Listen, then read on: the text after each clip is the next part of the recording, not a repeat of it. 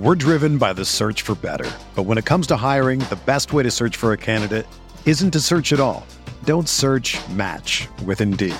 Indeed is your matching and hiring platform with over 350 million global monthly visitors, according to Indeed data, and a matching engine that helps you find quality candidates fast.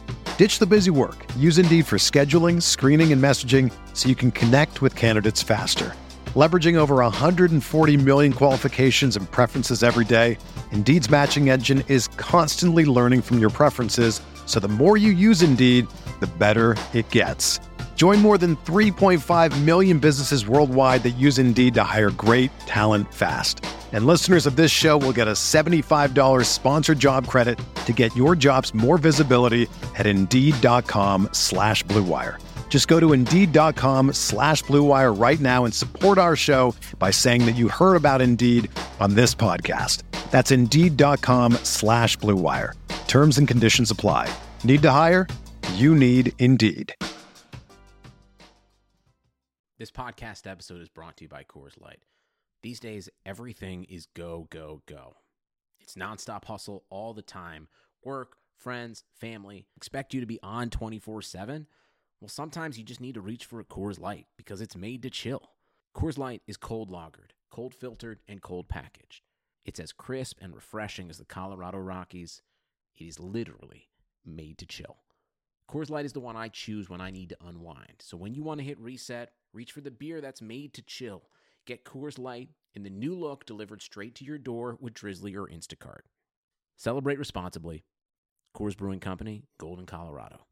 Support for this podcast comes from Wild Turkey Kentucky Straight Bourbon Whiskey. Let's tune in to their one on one with Jamal, a real bartender from Old Fourth Ward in Atlanta. I really get into the backstory of whatever I'm pouring, out of respect. There are literally years of experience behind these bottles. Wild Turkey, same recipe since 1942. If you want a true classic, this is what you want to order. Wild Turkey. Wild Turkey Distilling Company, Lawrenceburg, Kentucky. Copyright 2020, Campari American, New York, New York. Never compromise, drink responsibly.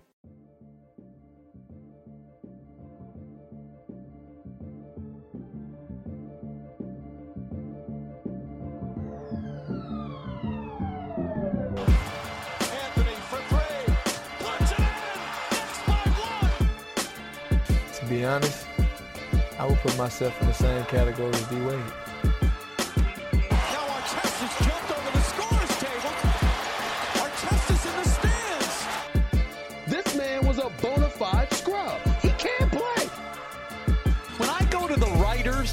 Tell me who can guard in this league, I'll put a gun to my own head. Welcome to the Monday, October 29th edition of the RotoWire NBA podcast, sponsored by DraftKings. Of course, my name is Joe Bartle. Alongside me again, once again, is Alex Barutha.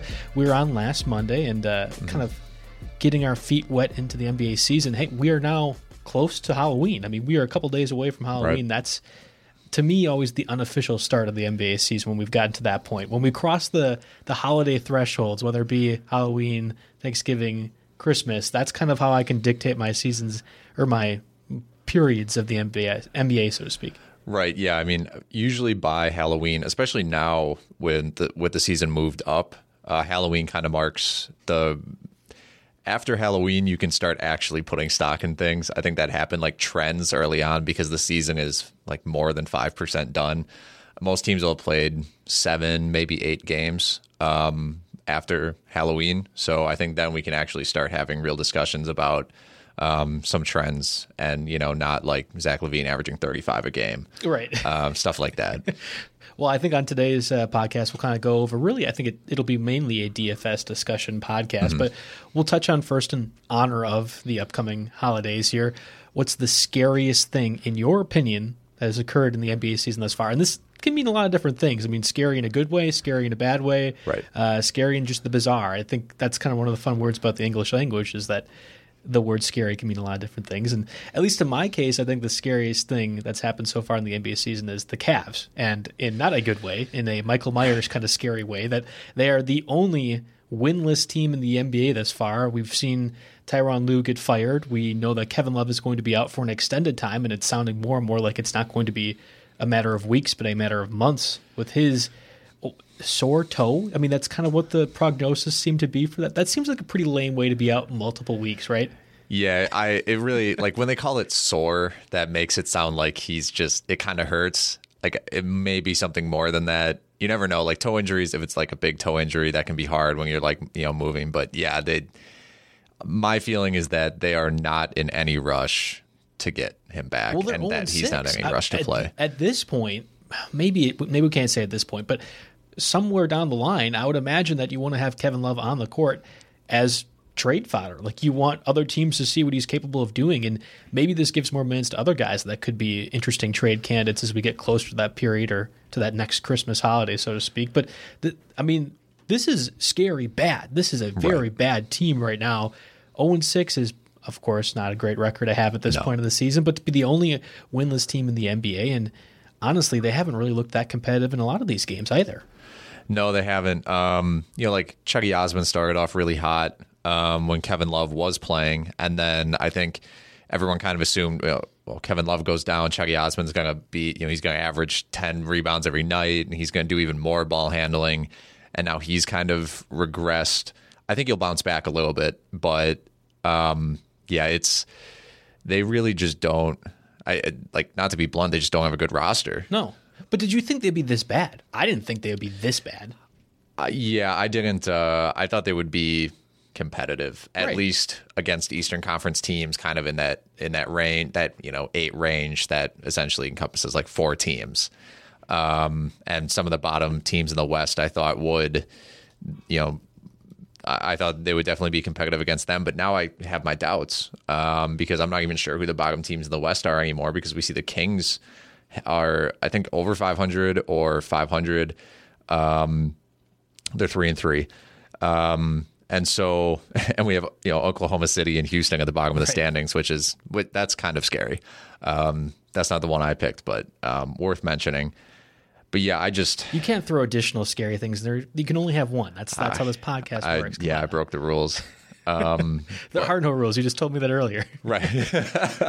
I um I really just don't know who steps up for the Cavs at this point. Like my guess would be Chucky Osman. Like if I had to pick one person, but um they have no one stylistically that you can put that You is don't- you don't similar think to it's gonna be Kevin Colin Love. Sexton. The owner certainly seems to think so with requesting them to have more minutes, which I understand. Again, they're 0 6. Why not start playing some of your young guys at this point? Oh, you you can give Colin Sexton 30 minutes. You can do that. I just don't think he's going to affect winning for you. He I, he just hasn't been very good. Like I I'm I pulling for Colin Sexton. I thought he was a dark horse rookie of the year candidate. Mm-hmm. He's not a great passer. He's not a great jump shooter. It's just I'm not sure it's there right now in his rookie year, and that happens with point guards. Like rookie point guards just generally aren't that good, especially guys who aren't one or you know first, second, third picks overall. Um, so I if I were them, yeah, I'd put Colin Sexton out there for 30 minutes. Would I expect to win games? No. The over under on Cleveland's wins this year was 30 and a half. I- I think it's pretty fair to say that if you have the under on this, you are feeling great. You may as well spend that money now. Right, right. I mean, the, I, there's still a long way to go. We're only in the, like one one tenth of the season at this point. But Right. let's be honest, this is not a 30 win team. This is not a team that could compete for the last spot or second to last spot in the Eastern Conference at this point. And I don't know how it will get better, even with Kevin Love coming back. Yeah, I, I really don't I really don't see a scenario in which they're in which they're going to get much better. I from a I guess we are we're mostly a daily fantasy podcast. The last two games that Kevin Love has been out, the I guess best performers, excuse me, have been Larry Nance, who's put up over 30 fantasy points in those two games. Jordan Clarkson did well, put up 26. George Hill at a 27. Rodney Hood at a 33. So Rodney Hood may benefit somewhat, but he's also just kind of one of those. He likes the mid range jumper. Right. It's just going to be inconsistent. So I'm not sure any one specific player is is really going to step up for them. Well, what? Who's your most scary scenario or team or, or player? I don't know. What? Which way do you want to go with this question that I posed to honor the Halloween season coming up here? There were a lot of ways to go. Like I checked the standings, I looked at Right. stats. I just settled on Nemanja Bjelica being the second best DFS player on the Kings, um, and maybe the second best fantasy player right now on the Kings in general. I don't think that'll stick, but because he had he's had some very incredible games. He had a he had a 65 and a half DraftKings point fantasy game. Um, which is absolutely insane. Um, when when when he was on the Wolves last year and Right. Jimmy Butler went out, he was like he barely even hit value. Those times where he was, you He know, was everyone like was playing consistently 5,500 FanDuel guy for what felt like eternity last year when, when Butler was out. Yeah, and you would never really feel safe about getting that value back. Like you thought maybe it would happen, and then it just kind of never did. Right. And now you know he he racked up three or four assists. He gets some steals and blocks, um, but the it's super inconsistent, and that makes it really hard. And that's also scary. There's Yes. scariness within the scariness. He's averaging 35 DraftKings points. He had a 65.1, but that also means he had a 16 Right. and an eight. So you have no idea what you're getting on a nightly basis with Bjelica and um, tournament lineups only. I would say This is an inception level of scariness with Bjelica because there's, Right. there's a lot of different ways you can you can go with it. That there's the consistency or inconsistency factor with it. The fact that he is the second best DFS scorer on the Kings right now is kind of incredible in itself too. Right. So no, I, I agree with you. That's a, a that actually fit the question even better than I would have anticipated when I first asked. I was like, oh yeah, Halloween, let's go ahead and take advantage of this while we can. But I mean, Bjelica at this point kind of is the mold for scary when, it when it comes to the NBA DFS. And scary that they're playing him over Marvin Bagley. So what's going on with that? I, I, mean, I don't. I've I've seen that, and, and now Bagley was.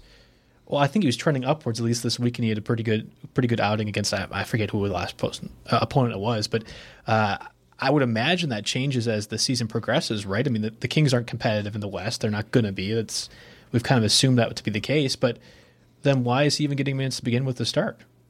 I, I'm I'm not sure. I mean, they don't really have their pick this year unless it's number one. So they don't really have an incentive to tank because Boston's going to get it, like as if they don't have enough picks. um, but yeah, I mean, Bagley got some. You know, he got his best fantasy point performance was against Denver in a blowout. His other best one was against Indiana, or excuse me, New Orleans in a blowout. So they're very comfortable playing uh, Bagley um, when the team is getting destroyed. Um, and you know he's shown some upside. Like he's better blocking shots than I thought he would be. Um, he's a great. If you play him at center, he's a phenomenal athlete. Um, it's just they don't quite yet seem to be comfortable playing him 25 plus minutes a game when when it counts, like when the game is actually on the line. Um, so for DFS purposes, if you think they're going to get stomped, throw Bagley in there. I mean, he's usually cheap. I mean, you can get Bagley sometimes on in in DraftKings for I mean sub six thousand, like fifty five hundred, and the chances of him hitting forty plus fantasy points if the game gets out of hand is it's it's two and five right now. It's right now it's a forty percent um, chance. I'm not sure that'll stick, but he has plenty of upside because he's a great shot blocker, good rebounder, stuff like that. Is he the uh, JaVale McGee of bad teams where you can maybe rely on him consistently, but not consistently, so to speak? Because you never know when the Kings are going to end up blowing somebody out. Right, like if you put JaVale McGee and Marvin Bagley in your tournament lineup every day, what would happen? Yeah, I mean, you could. I, I can't. There's a case study to be made off that. I think. I, th- I think there is too.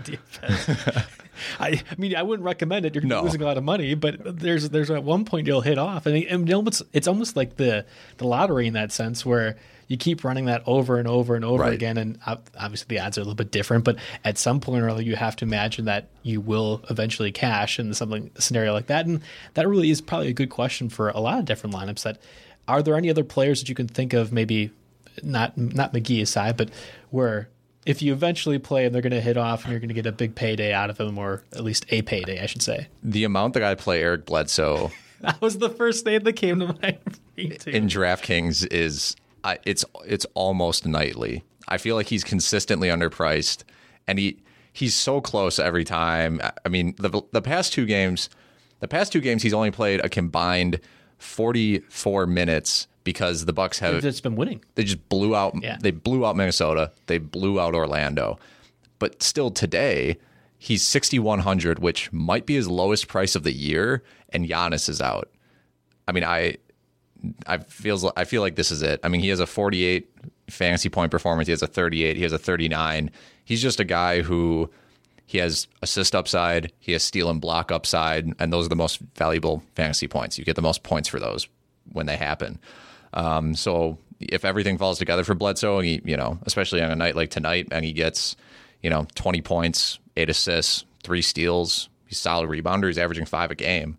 Um, you could be looking at 50 fantasy points. I don't think that's even remotely out of the question. And tonight specifically, I think you didn't even bring up the most important point. You talked about Giannis being out, of course, and we'll get to this more obviously when we get to our DFS lineups towards the end of the podcast. But Kyle Lowry is such a huge factor of that Raptors team that right. you know he's going to be handling the ball, and I would imagine Bledsoe's covering him. Right. Just the amount of times that Lowry's touching it, the opportunities to get said steals, blocks, rebounds are going to be magnified, and I think are going to be higher chance too, just based off of how much usage rate Lowry gets on a daily basis. Right. Yeah, that's that's true. And um, not that I mean, I think uh, kind of ironically, I think Lowry's a good play too.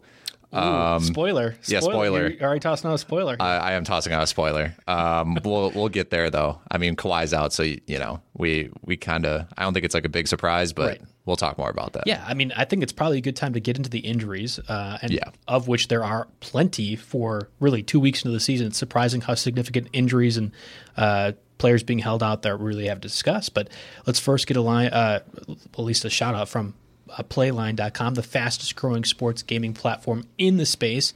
You have a chance to win a million dollars for free every day and over a billion dollars in prizes available this year. Playline was founded by UFC champion Michael Bisping and two times NBA All Star Roy Hibbert.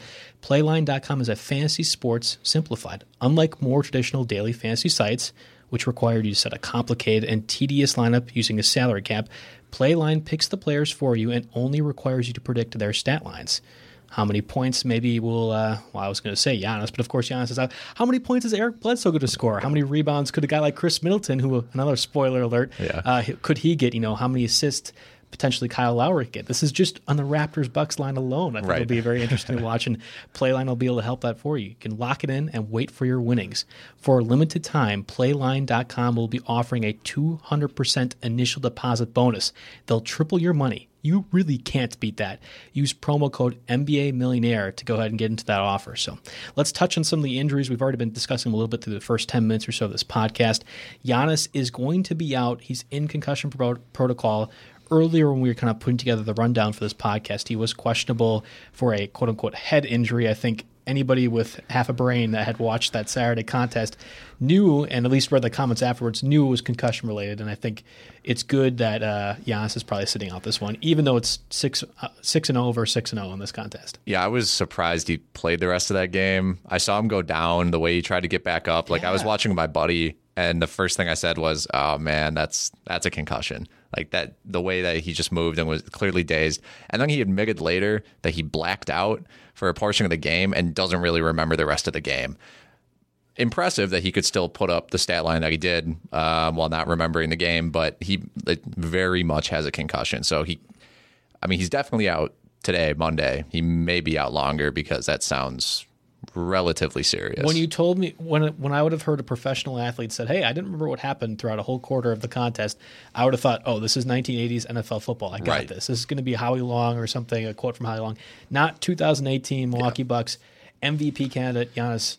Mm-hmm. You know, like that. That's that's a scary thought to hear that it happens. And of course, you know, the NBA, they're all professionals. Again, that that stuff is going to happen. But um, for well, I, I was surprised to even hear him say those comments because I think he understands. Um, the severity of what he says, right? I mean, like right. as a, a, sports fan in today's day and age, to hear something like that, to hear him being knocked out literally and not be able to remember something going on, that's that's really concerning as a Bucks fan, as an NBA fan. Um, and I was surprised to see him say that. So then the fact mm-hmm. that he was even questionable for Monday's game after those comments was a surprise to me. So I'm, I'm happy to see as an NBA fan, Bucks fan, that he is going to be out. I think that's the right call, and I agree right. with you that he's probably going to be out for more than just this game. Yeah, it, it, wouldn't surprise me. And we saw, we've seen Kevin Love be out extended periods of time with concussions before. Same thing happened to Aaron Gordon last year. I think Aaron Gordon maybe missed like 10, 15 games total because he had two separate concussions, if I'm remembering correctly. So, yeah, Giannis could be out for a week. Um, it happens. I mean, you, you know, as sports fans, like we want to see best players play, right. but we also you know, we have to care about their safety too, and concussions are very serious. I mean, so very serious business. Like yeah, there's a negative thing like we have to care about. Oh yeah, you know, I guess if we have to, um, but yeah, it's you know we he he he deserves to be out all the time he needs, obviously. And we've we've talked a lot about the DFS angle so far, and we're going to continue talking about. It, but I actually am interested to hear your take when it comes to setting your lineups. Like again, we'll talk about the the 20 team auction league that we're both in right now right. at RotoWire.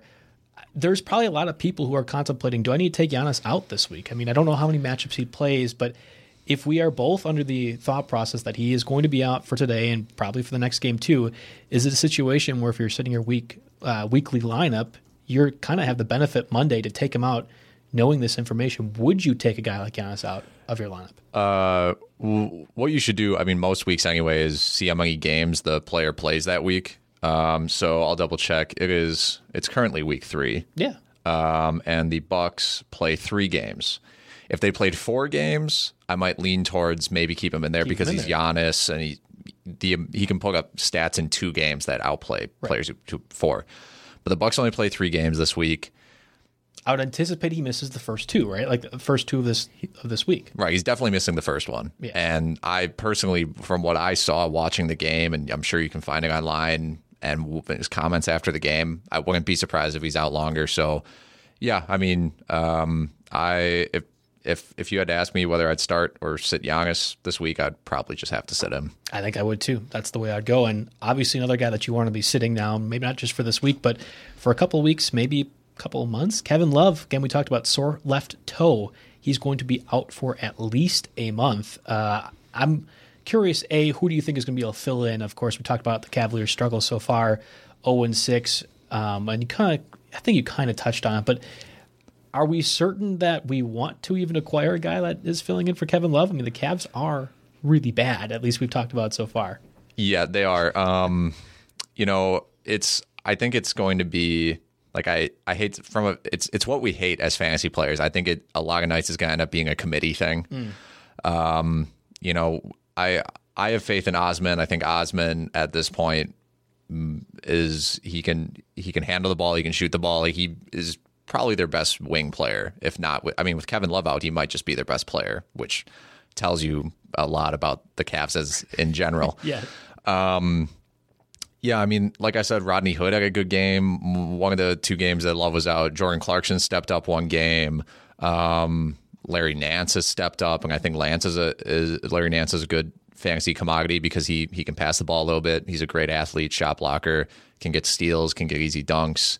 Um, but he's also kind of a risk because you can't really play Tristan Thompson and Larry Nance together from a spacing perspective. And I listen, I, a lot of this is up in the air because they don't have really don't have a coach. They fired Ty Lue, and essentially Larry Drew, who's their interim coach, is just kind of like, well, I don't really want to be an interim coach. Hire me, or I don't want to like I don't want to do this. So a new coach might come in and say, you know what, I don't even Tristan Thompson play 10 minutes. We're playing Larry, Larry Nance 30 minutes a game. He might come in and say, hey, Colin Sexton, play 35 minutes. Mm. He might say, hey, J.R. Smith, never suit up again. Like you, we just, it's so up in the air right now that the only players that, like like I said, the only player I have confidence in is Osman, I think. It seems like a TBD situation, at least until we find out the head Yeah. coach. And I think the Cavs made the right move. Tyron Lue clearly wasn't. Uh, well, I don't. Do you think he's an NBA coach? I, I don't think he is, but I don't know if it's fair to say he did win a championship. Technically, I mean, Right. you can't really wipe that off the resume as much as a lot of people want to. Right. I it's it's tough. I don't it's I, it's hard to separate coaches from LeBron James. Um Spoelstra's done really well. Um I happen to think Mike Brown's going to be uh, it was a good coach and is a good coach too. And you know what he's done with Golden State during his time as the assistant coach too. You kind of make a case that he was. I, it's difficult. It- Yeah. I think I think the prevailing sentiment around, uh, well, just anybody, it feels like is that Tyron Lue is just you know LeBron's.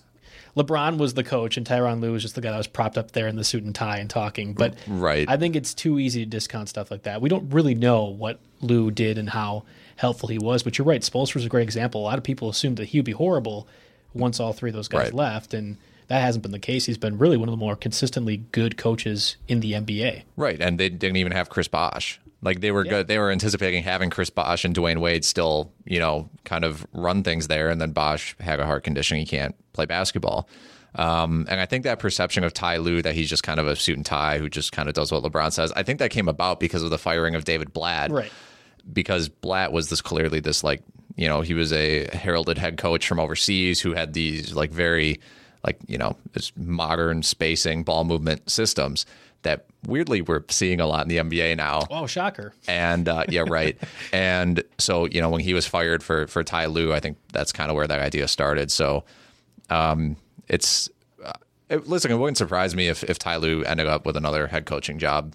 Um, I just don't know when that would be, and I don't know if he even wants to do it. Yeah. Well, after really what I thought would be, I mean, for most of his coaching tenure, I, I feel like his candidacy as the head coach was lauded, and it was not. It was not. There was not a lot of appreciation for what he was doing, and whether that was because of LeBron or other things. That you know he ended up being the scapegoat for this 0 6 start, and I understand that. Um, from an NBA perspective, but I, I wouldn't blame him if he didn't want to come back and do a head coach stuff for a little while. He could go be an analyst. He has that again. Sure. He's he's got a he's got a championship. Like he has that on the resume that you can always say on ESPN. Oh, here's our analyst that won a championship. Right. And, oh, Tyler, right? Like that's that's easy enough to do, especially now when they we run through like 13 Stan Van Gundy's up there at ESPN before you have to do anything. Ah, you know. All right. Well, we'll move on from that. Uh, a couple more injuries to note, and I think important ones. We'll start first with Anthony Davis because we've been teasing Kawhi Leonard, and I want to keep teasing you guys a little bit longer. Anthony Davis is going to be out with the elbow injury. It's the first of what, well, actually, no, it's the second time he's been held out, right, so far this season?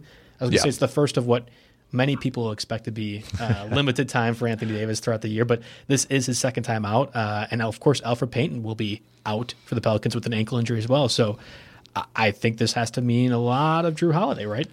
Yeah, I played um, in DraftKings. I played Holiday, Mirotic, and Randall the first time that um, the first time that Davis was out. And you know, full disclosure, I'm probably going to do it again, um, even though I got burned. But the Pelicans got absolutely blown out by the Jazz. They couldn't contain Rudy Gobert. Um, Randall had four fouls and he played 19 minutes. Um, you know, Mirotic only played 28 minutes. Holiday only played 29 minutes. Like they just put their their backups in, and but we haven't seen you know uh, Holiday, Mirotic, Randall, the guys who are going to be controlling the offense for New Orleans. Their their prices on DraftKings haven't really gone up.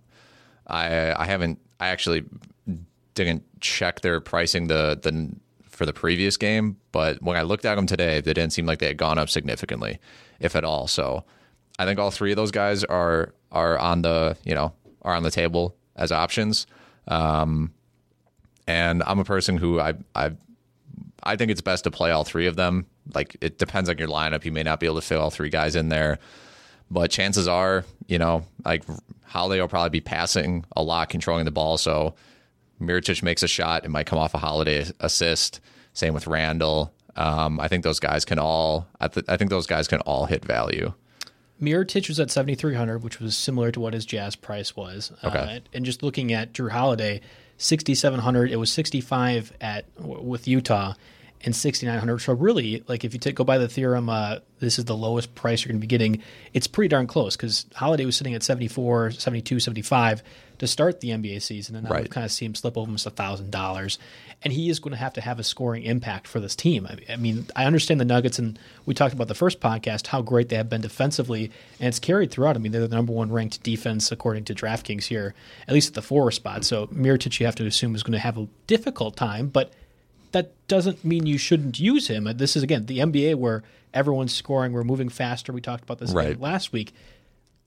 When there is an offense, offensive needy team, you're losing Anthony Davis who's scoring 30 night, somebody has to pick up that role. Somebody has to. Exactly, and it's going to be another tough matchup. I mean, that they they is a really bad time for them to lose Anthony Davis because they just had to go up against Gobert and Favors, and now they have to go up against Jokic and Millsap. Right. Like, and so I, I you could definitely play uh, either of those guys. I think in DFS too, and um, I think they'd be fair options because Gobert absolutely destroyed um, the New Orleans, and Jokic might be able to do the same because It's a little bit different. I mean, Gobert's seven foot ten. You know, like That's he's, true. He's huge, and not that Jokic isn't. Obviously, we know he's close to seven feet tall or, or right around there. Yeah. But it's a little bit of different different body type, and there isn't anybody on that Pelicans roster who can match up height wise with Gobert. Right? I mean, that's not that's not conversation, Right. In my opinion, but it's a different one here. And uh, Millsap, he has a lot of strengths, but height isn't one of them. Right. He's been able to make his NBA career more as a passer, as a shooter, and is able to spread the floor. You can get by with maybe using a Mirotic as a as a coverage option defensively, at Mm-hmm. least. And I think you'll have to see him out there more. I expect this to be a more competitive game, certainly than what we saw against the Jazz. Yeah, and uh, you know maybe you can bank on Randall being able to outrun and just out just out athlete Nikola Jokic. Yeah. Um. So yeah, it could work out differently. I just feel like you said, their prices to me are haven't really changed relative to when Anthony Davis was even playing. Mm-hmm. So I, you know, it might be a trap situation, but I'm I'm just gonna play him. Last injury to note, really not injury. Kawhi Leonard is being held out of this six versus six. I keep saying six versus six, but it's the Raptors Bucks, the only two undefeated teams in the NBA to this point, are facing off Monday night. Big matchup. We're not seeing Giannis. We're not seeing Kawhi Leonard.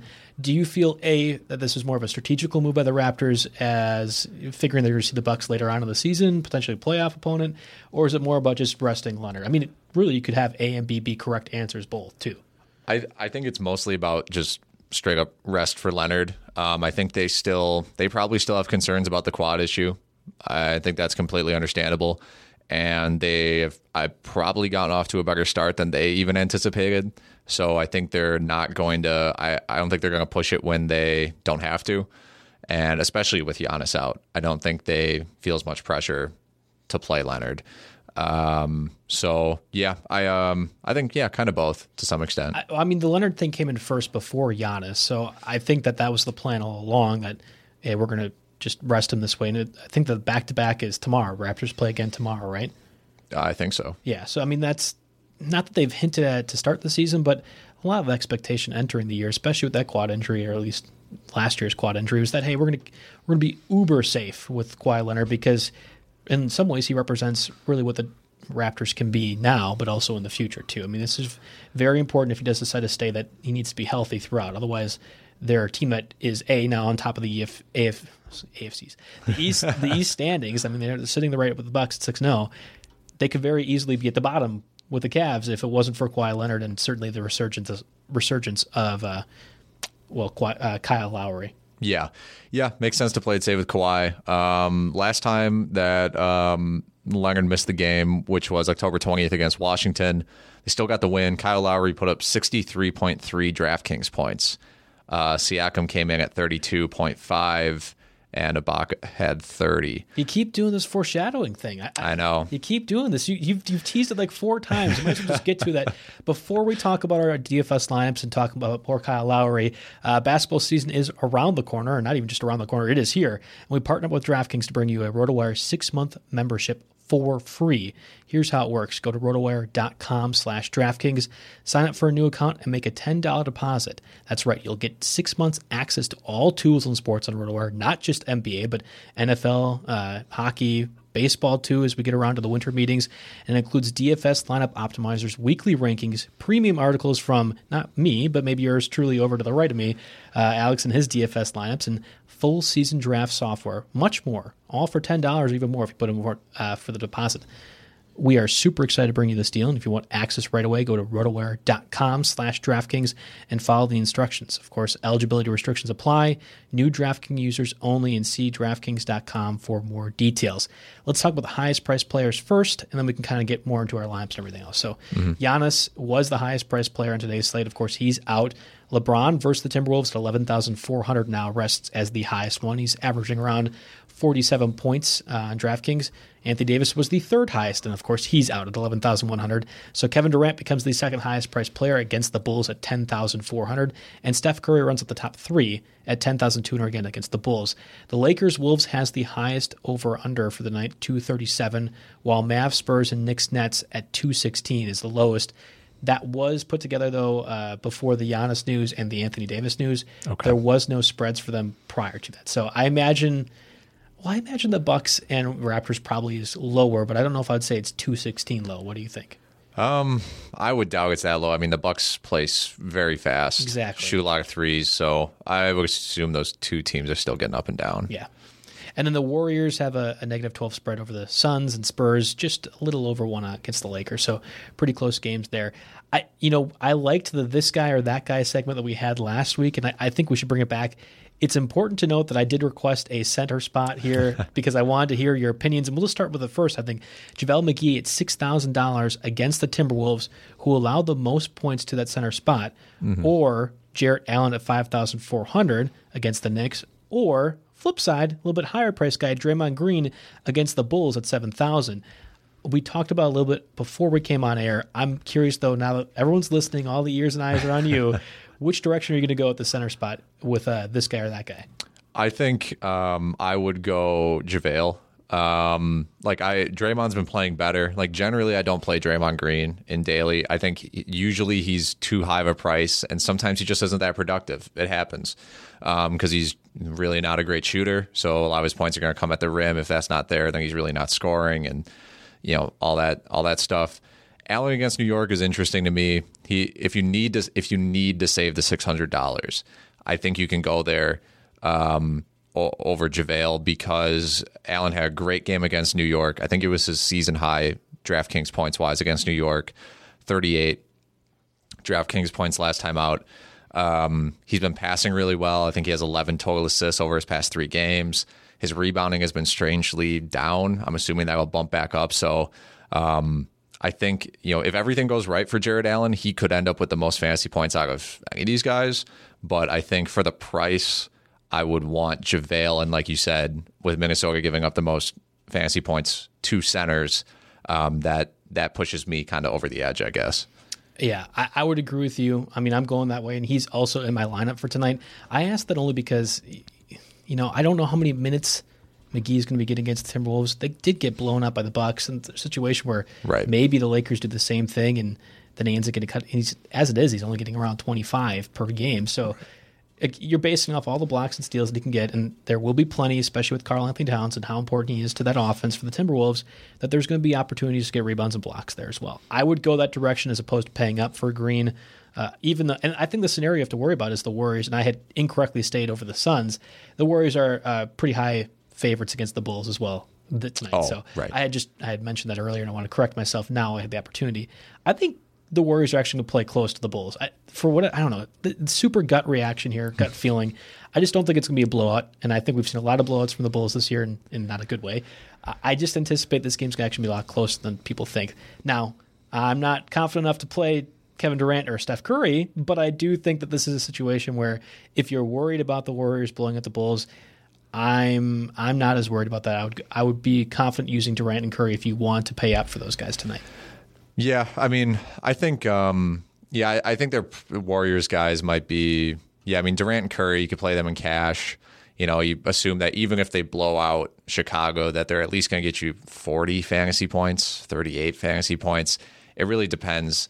Um, maybe this will be Klay Thompson's night that he'll actually hit his threes. Yeah. Maybe they'll maybe didn't happen last Monday. Yeah, maybe they'll use the the weak opponent to try you know feed him shots and and get him back on board. But um, yeah, those those guys are all definitely intriguing on a nightly basis, regardless of cash or tournament, because they're some of the greatest players in the league. Yeah, absolutely. And I, on the you know, as we're talking about the high price guys, here's our high price of this guy or that guy. Jimmy Butler, eighty two hundred against the Lakers talked about Karl-Anthony Towns and how important he is. Of course, Jimmy Butler and his temper tantrums are very vital to the Timberwolves.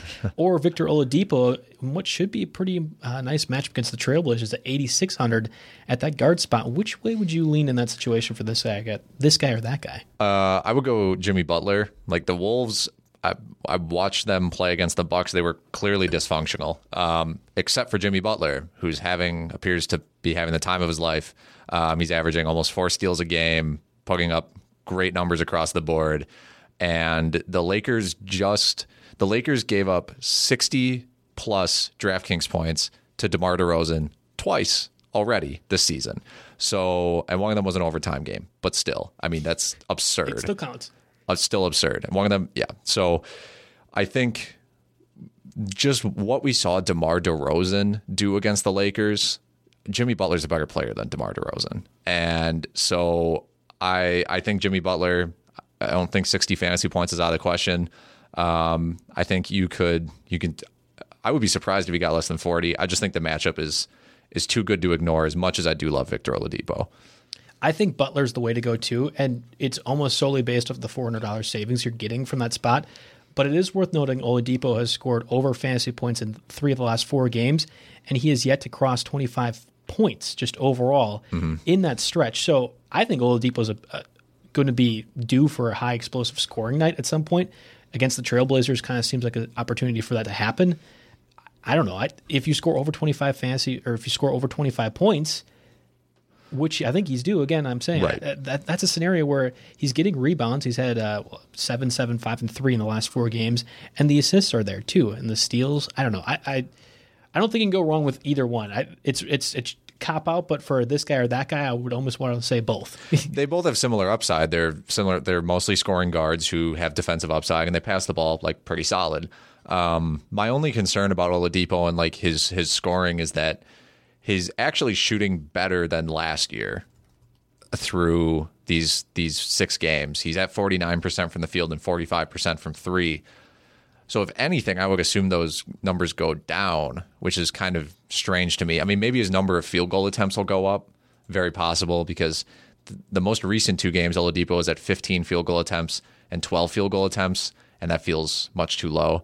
He had reached 20 field goal attempts on the three prior occasions. So if he reaches that again, um, which would not surprise me, and he continues shooting at this good level, then yeah, I mean, 30, 35 real points is not out of the question. The other guy to mention, uh, at least in this guy or that guy category for the forwards, Taurean Prince, 6,700 against the 76ers, or Luka Doncic, 6,600 against the Spurs. And that's, of course, assuming he's playing. He's questionable right now. Mm. It's a sore back. I yes. anticipate he's going to be able to play. Like that, that seems to be fine. So, similar price guys, which way would you be leaning for your lineup? Um, I think I like Prince. Um, and the, I, I wrote this before uh, I saw that that Doncic was out with the sore back, and um, but let's if we assume that he, he we're gonna assume he plays.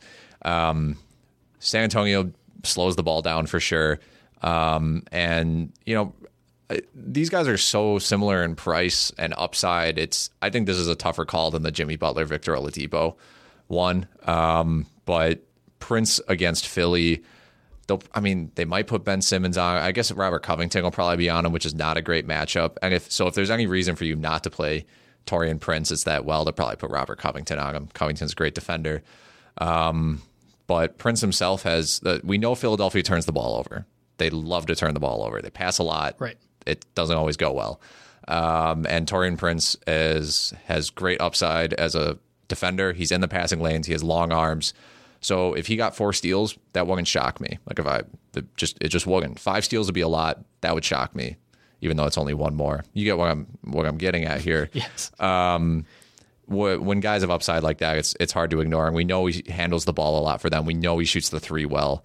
Um, I think I would lean Prince here, and that may also kind of be a function of the over under pace of the game, stuff like that. I'll I'll go the other way, if only just to give you some competition on the argument side sure. of things. I, you know, I what he means to the offense, Prince, we know we understand. I mean, as NBA fans, we've been watching the game. We, we get what Prince can do. He has only gotten uh, two steals, two steals, three steals. Like I mean, there there's a situation where he's crossed that four mark yet. Uh, I, I, would I understand how the 76ers turn over the ball a lot, but uh, I don't know. I I don't. They've played so well at home this season where I don't, not that it's going to be a blowout. And again, this is kind of more of a gut feeling than anything else because we only have seven games to base this off of. But I just think, whatever the reason, they seem to play better at home, the 76ers. And I'm, I'm worried about how good offensively the Hawks will be overall. And I, that's that's more my concern leans. And I would, I'd rather go the other direction, especially if I get a little bit of a price savings, which is minimal, but, you know, $100 is something. And you can do st- stuff with your lineup that way. So. I'll go the other way off of Prince. That's yeah, all. That's fair. Uh, do you want to touch on your lineup quick? Uh, and again, this is subject to change Right. We're doing this podcast at 1.30, so a lot of injuries, uh, you know, can happen. But thankfully, we've been blessed with the knowledge that you know Leonard, Giannis, right. Anthony Davis are all out, so we don't have to make those mistakes as we get through this. But I'll let you touch on your lineup first, and I'll get to mine before we wrap up the podcast. Yeah, my lineup shouldn't be a surprise right now. Or you've, at you've this said point. almost everyone. I think yeah. the listeners should be able to pick out who you have at this point. Um, it's very chalky. Like I'll, I'll put that out there. Like this lineup may as well just be titled "Chalk plus Kelly Olynyk." um, so I have Eric Bledsoe at 6100 um, and Khris Middleton at 6,900. I think there's a fair chance both those guys hit value. We saw last year when Giannis was out, those guys just put up massive numbers. They handled the ball. I know it's a different coach. I know it's a different system, but I still trust them to do that. Um, Nikola Mirotic is 7,300 um, because of Anthony Davis being out. Pascal Siakam at 3,900. That's a really good deal um, with Kawhi Leonard out. We saw him hit over 30 fantasy points the last time Kawhi was out. So you can almost get, you might be able to get 10 times value from Siakam if if he has a great game. Randle at 6,200. I'm pretty sure he's going to play more than 19 minutes. Um, uh, unless he struggles with fouls again, it's possible, but all he needs is 30 fantasy points. We know he's a great rebounder, um, can run in transition, all of that. Kyle Lowry uh, at 8,000. He had 60 fantasy points, 63, I think, when Kawhi Leonard was out last time. ton of upside there. Kelly Olynyk at 4,900. He kind of just honestly fit in my lineup at that point.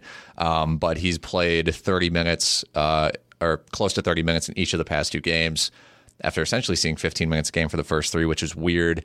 Sacramento gives up, I think, the second most fantasy points to power forwards, um, or they're very up there. And Olynyk has upside as a rebounder, as a shooter, and as a passer. So he can he can put up 15, 8, and 8. It can happen. Um, and Jrue Holiday, also not a surprise, the 6,700 right. um, can get steals, can handle the ball a ton, especially with Elfrid Payton out. So um, that's my lineup. It's pretty balanced, and I think it, it has a lot of upside. There's a lot of chance for value. It's not going to surprise anybody. There's probably going to be a ton of ownership on those guys, um, but I, I, think that it, it gives me a good opportunity to cash. Yeah, and I, I actually like your lineup. I like my lineup better, which I wouldn't say most often. Normally, you're the, you're the DFS uh, a whiz kid over here, and I anticipate that she'll probably end up doing better than me tonight, anyhow. But I mean, Jrue Holiday at sixty seven hundred. I have DeRozan at ninety one hundred as my highest priced guy against the Mavs. You talked about how Jimmy Butler's a better talent. Yes, that might be, but the Mavs actually allowed the most points to that shooting guard small right. forward spot. So I'll take advantage of that. And I think I don't think the Spurs are good enough to be able to beat anybody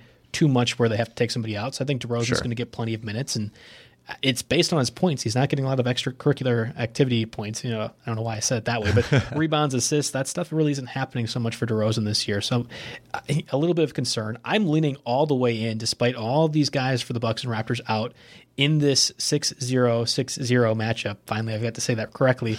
Khris Middleton at small four at 6,900, I think is one of the better deals overall on today's slate. Right. I don't with Giannis out, this guy is going to have to carry the scoring load, and you know the Bucks want to win this one. I mean, there's historical yes. ramifications for a victory for Milwaukee tonight, and I think that they recognize that with the new stadium, really the new direction of that franchise as a whole. This is an important game more so, I think, for the Bucks than it is the Raptors. There is importance for the Raptors too. Mm-hmm. Uh, Middleton has to be a big impact, and Bledsoe too. Sixty one hundred, I understand that, but Middleton more so, at least for the scoring load, I think is going to be huge.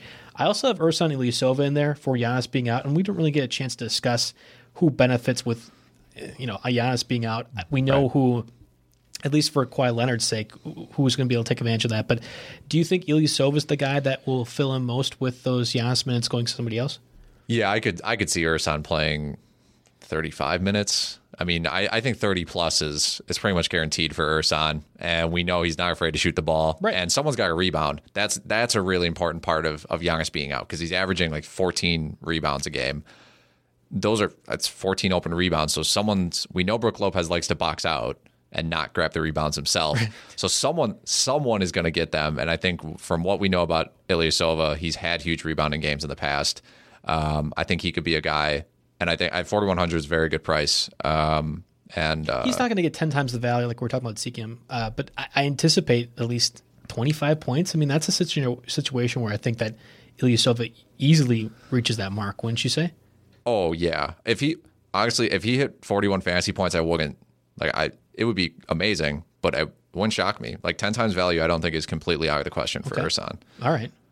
Do you but, feel like you're questioning your lineup now with with Ilyasova potential? Um, uh, you know, it just feels like it. I'm just saying. It, it I, seems like you're leaning that direction. I mean, have I convinced you that my lineup's better? You know, I mean, honestly, well, Ersan over Olynyk might be a, a good way to go for me. So I might I might switch that out and try to get because that would save me eight hundred dollars in that scenario. Eight hundred dollars, and I could I could move up on some other guys. So I might do that. Actually, it's a good idea. McGee is my center. We talked about that more in the this guy or that guy segment, and I think that you know we both kind of agreed that if you're going for a middle point center option, of course there's higher price guys like Anthony Towns that are available. But if you want to go middle price, I think McGee is the way to go. Teague, another scorer for that that Wolves. I just anticipate that game's going to be high scoring. Oh, Wolves yeah. versus Lakers.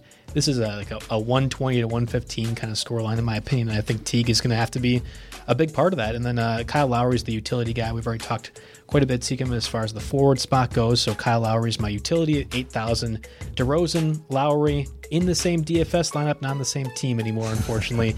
9,100 for DeRozan, 8,000 for Kyle Lowry against the Bucks. And we always talk about who, you know, Khris Middleton having to step up for the scoring load for the Bucks with Giannis out. Kyle Lowry, same thing goes with uh, Kawhi Leonard. I think he's going to have to take an even bigger role than what we've seen through the first seven games or six games of the season. Right. Yeah. All right. Well, that does it for us on the Monday NBA DFS podcast, the pre Halloween edition.